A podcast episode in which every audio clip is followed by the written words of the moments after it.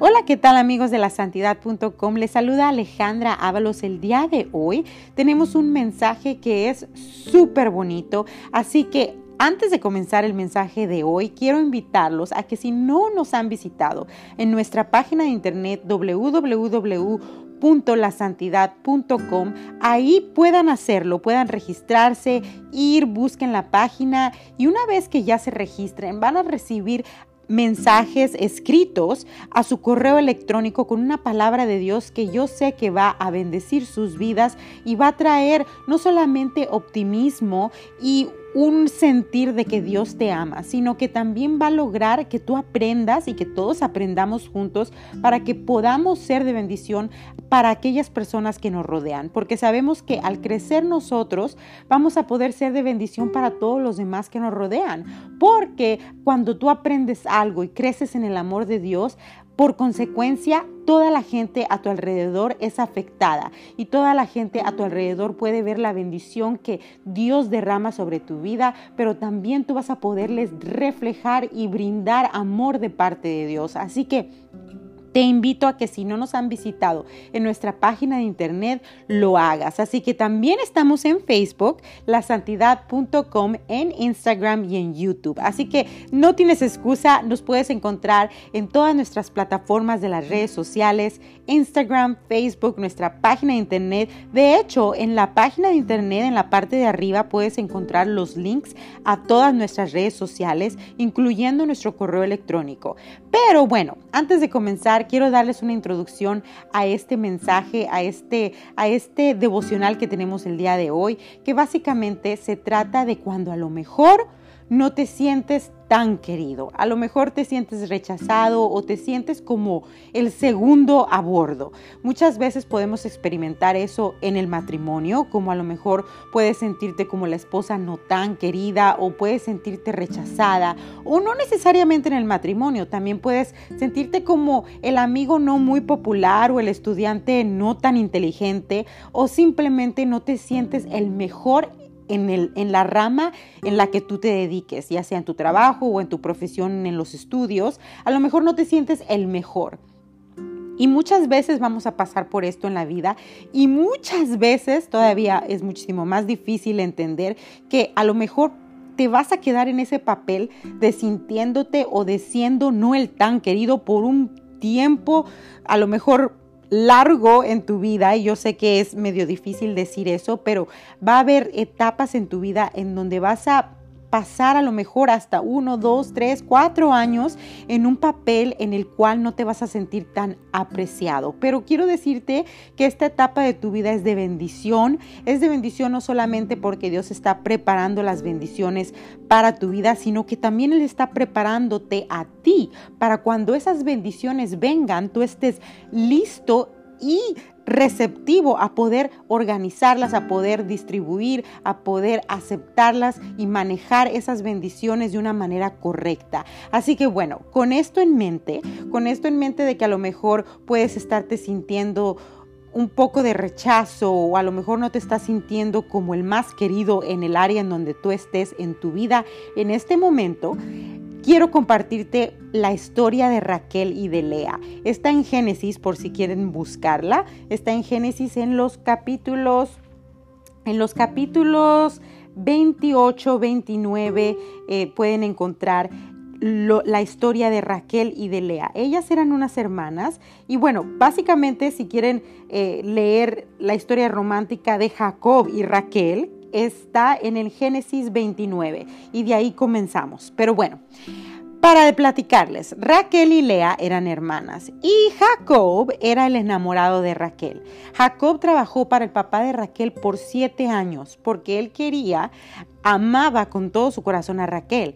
Entonces, en esos tiempos se acostumbraba a más o menos de trabajar para el papá o, darle algún tipo de ofrenda o algún tipo de, de, recompensa monetaria por la hija. Así que, bueno, Jacob cumplió los siete años de trabajar para el papá de Raquel y cuando se casó se dio cuenta que lo habían engañado. El papá de Raquel había casado a Jacob con la hermana mayor de, la, de Raquel que se llama Lea. De hecho, la, la, Biblia describe a Raquel como una mujer muy hermosa, muy bonita, y a Lea la describe como de ojos agradables, así como que no era tan, tan bonita, porque la Biblia solamente dice que era de ojos agradables. Así que bueno, entonces una vez que ella se dio cuenta Jacob que estaba casado con la, con la muchacha incorrecta, fue y le reclamó al papá de Raquel, y el papá de Raquel le explicó que en su, en su tradición de él se acostumbraba a casar a la hija mayor antes de casar a la segunda hija y Raquel era la segunda hija. Así que el papá de Raquel le pidió a Jacob que trabajara siete años más todavía para concederle la mano en matrimonio de Raquel, la mano de Raquel. Así que Jacob tuvo que trabajar otros siete años por Raquel y de hecho Así lo hizo, lo hizo porque amaba a Raquel y la Biblia se especifica y me, llama mucho la atención cómo dedica versículo de la Biblia para decir que Jacob prefería a Raquel y no a Lea. Así que bueno, así nos podemos sentir en algunas etapas en nuestra vida o en algunas áreas de nuestra vida. A lo mejor no nos vamos a sentir como el más preferido, nos vamos a sentir como Lea, pero quiero que veas cómo a Dios no se le pasa nada. Dios dice en Génesis capítulo 29, 31, dice, vio el Señor que Lea era aborrecida y le concedió hijos, pero Raquel era estéril. Me llama mucho la atención cómo Dios específicamente escoge la palabra vio. Esto quiere decir que Dios ve. Él ve que a lo mejor tú no estás siendo el preferido de alguien, a lo mejor tú no estás siendo el más querido de alguien, a lo mejor te estás sintiendo rechazado o aborrecido o aborrecida o no querido en general. Y Dios quiero que sepas que Él ve, Él ve tu necesidad, Él ve tu corazón y no solamente le interesa a Dios que tú hagas las cosas bien, sino que a Dios le interesa que estés bien. Y esto es una revelación tan grande porque el entender que Dios ve nuestra necesidad, y esto lo digo porque muchas veces creemos que Dios solamente ve cuando nos equivocamos y creemos que Dios solamente está ahí para juzgarnos y señalar cuando cometemos un error. Pero no, Dios está en tu vida en todos los momentos de tu vida. Está cuando te rechazan, está ahí cuando te sientes triste, cuando te sientes sola o solo. Dios está y Dios ve tu necesidad. Y con esto quiero hablar, quiero abrir el tema de hoy de que Dios ve tu necesidad. Y bueno, Continuando la historia de Lea, Lea tiene cuatro hijos. Cuatro hijos llega a tener Lea. Y me llaman mucho la atención el, el hecho de que ella, en los primeros tres hijos que ella tiene, siempre dice, oh, ahora que tenga estos hijos, mi esposo Jacob me va a amar. Ahora que tenga este hijo, este hijo nos va a unir y siempre se enfoca en la reacción que vaya a tener su esposo Jacob, porque pues obvio, ¿verdad? Al ella ser rechazada, su enfoque de ella era totalmente en, en complacer a su esposo, en, en sentirse querida. ¿Y cuántas veces no nos sentimos nosotros así? Y no, no es para juzgar, para juzgarte o para juzgarte a ti mismo, de que necesites sentirte querido. Eso le pasa a todos. Todos tenemos una necesidad de sentirnos queridos. Todos tenemos la necesidad de sentirnos amados y, quieres que te quieran. Esto es algo que, nos pasa a todos y no hay ninguna vergüenza en esto. Es una, una necesidad que Dios nos creó con, con ese querer que nos quieran. Y a Lea le pasó. Y cada vez que ella tenía un hijo, su enfoque era agradecerle a Dios, pero decir, decía ella en los versículos, ahora sí mi esposo me va a querer, ahora sí me va a amar. El primer hijo que Raquel, ah, no Raquel, Lea tuvo fue Rubén. Rubén significa rival. Esto te puede dar como, como un te puede abrir una ventana al corazón de Lea, a lo que ella realmente estaba sintiendo cuando tuvo su primer hijo. Le llamó Rubén, que significa rival. Y esto yo puedo sentir como que Lea estaba sintiendo que tenía una rival en su hermana Raquel, o a lo mejor ella se sentía que ella era la rival o que estaba peleando por el amor de Jacob. Y e, ella refleja este sentimiento al ponerle a su primer hijo Rubén. Luego tiene su segundo hijo que se llama Simoneo. Ah, Simeón, disculpen. Simeón. Dios ha oído. Así le llama a su segundo hijo. Dios me ha oído, básicamente. Dios ha oído mi, mi, clamor, Dios ha, ha oído mi petición y ella un poquito más va abriéndole espacio a Dios en su corazón de ella y te das cuenta en el nombre que le puso a su hijo. Su tercer hijo se llama Leví, el que une a los suyos. De hecho, cuando, cuando ella tuvo su hijo, Leví, ella menciona en el capítulo 29, 29, exactamente 29, versículo 34, dice, concibió otra vez y dio a luz a un hijo.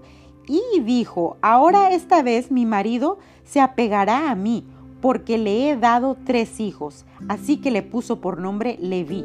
Esto te das cuenta que todavía ella seguía enfocándose en el amor de su esposo, seguía enfocándose en, complacerlo a él, en que sus hijos ella creía que iba a unir su matrimonio, que iba a hacer que, que al tener más hijos su esposo la quisiera a ella. Pero lo que a mí me sorprende es en el cuarto hijo. Y creo que Dios le abrió su corazón y yo creo que Lea le abrió también el corazón a Dios, porque ella en el cuarto hijo dice, en el, en el versículo 35 dice, esta vez alabaré al Señor, así que le puso por nombre Judá y dejó de dar a luz. Finalmente, Lea no menciona a su esposo en el cuarto hijo. Finalmente, Lea tiene una revelación de parte de Dios de que es su enfoque debe de ser en Dios, su enfoque debe de ser en amar a Dios, en saber y comprender y tener el entendimiento de que Dios la amaba y que para Dios ella era muy, muy importante. Y esto te puedes dar cuenta por la manera en la que ya no menciona el complacer a su esposo, número uno, pero también dice, esta vez alabaré al Señor. Y todavía para rematar le pone como nombre a su hijo Judá. Y Judá significa agradezco a Dios, reconozco a Dios. Creo que aquí, en este momento de la vida de, la vida de Lea, ella tuvo un momento, como le decimos en México, un momento parteaguas, un antes y un después, donde ella se dio cuenta, número uno, que el alabar a Dios no solamente era una acción de agradecimiento, sino una acción del estar consciente de que ella era amada, que Dios veía su dolor, que Dios sabía que ella a lo mejor vivía con un constante sentimiento de sentirse rechazada. Y a lo mejor esto nos va a pasar, a lo mejor vas a vivir así toda tu vida. Vas a tal vez vivir con un, un sentimiento de rechazo constante. Y esto quiero que te lo lleves en tu corazón. Dios ve tu necesidad. Dios ve en, en, qué momento y en qué circunstancia estás ahorita, qué es lo que está en tu corazón, qué es lo que te hace sentir triste, de parte de quién te sientes rechazado o rechazada, pero Él quiere que te enfoques en Él. Él quiere que lo alabes a Él.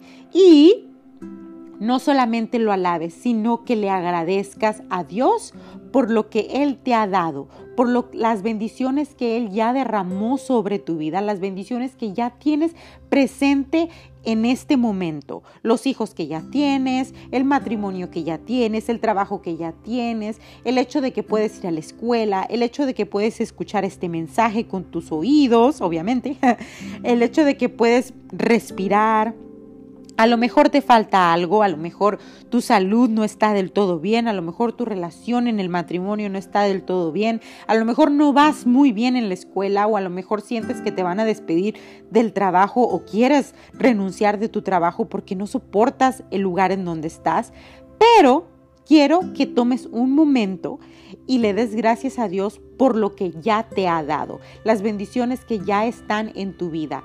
Sí, tu vida no es perfecta, pero te aseguro que tienes bendiciones. Y si abrimos los ojos a las bendiciones que Dios ya ha derramado en nuestra vida, vamos a poder entrar en un sentir de contentamiento. ¿Por qué? Porque si te enfocas en todo lo que no tienes, en todo lo que no has alcanzado todavía, de, todo el tiempo vas a vivir insatisfecho, todo el tiempo vas a vivir triste, frustrado. ¿Por qué? Porque te enfocas en, en lo que no tienes.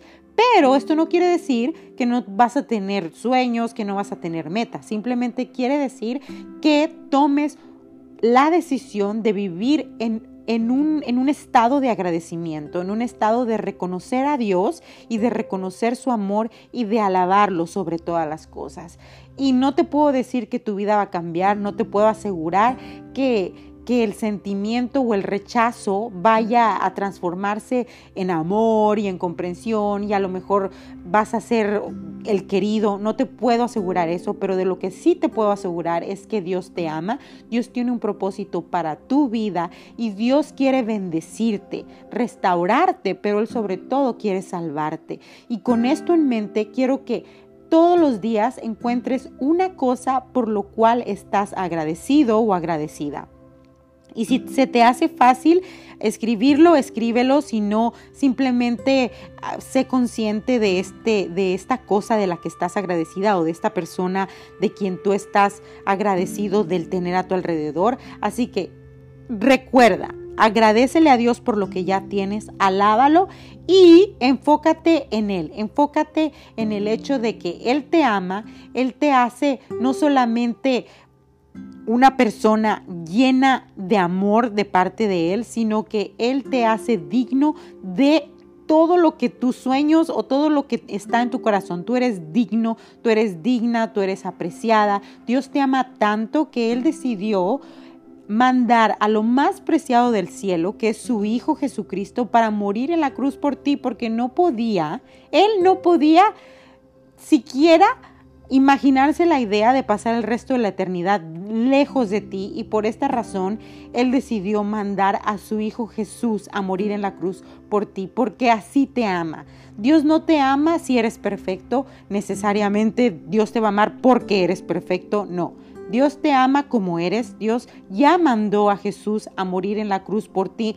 Jesús ya murió en la cruz hace miles de años, pero Ahora es, el, es la decisión tuya de entender y de aceptar su amor, el sacrificio que Él ya hizo por ti en la cruz. Así que bueno, Espero y este mensaje haya sido de bendición para tu vida. Recuerda que número, número uno, Dios te ve, Dios ve tu necesidad, Dios ve tu circunstancia, Dios ve tu corazón, tus emociones.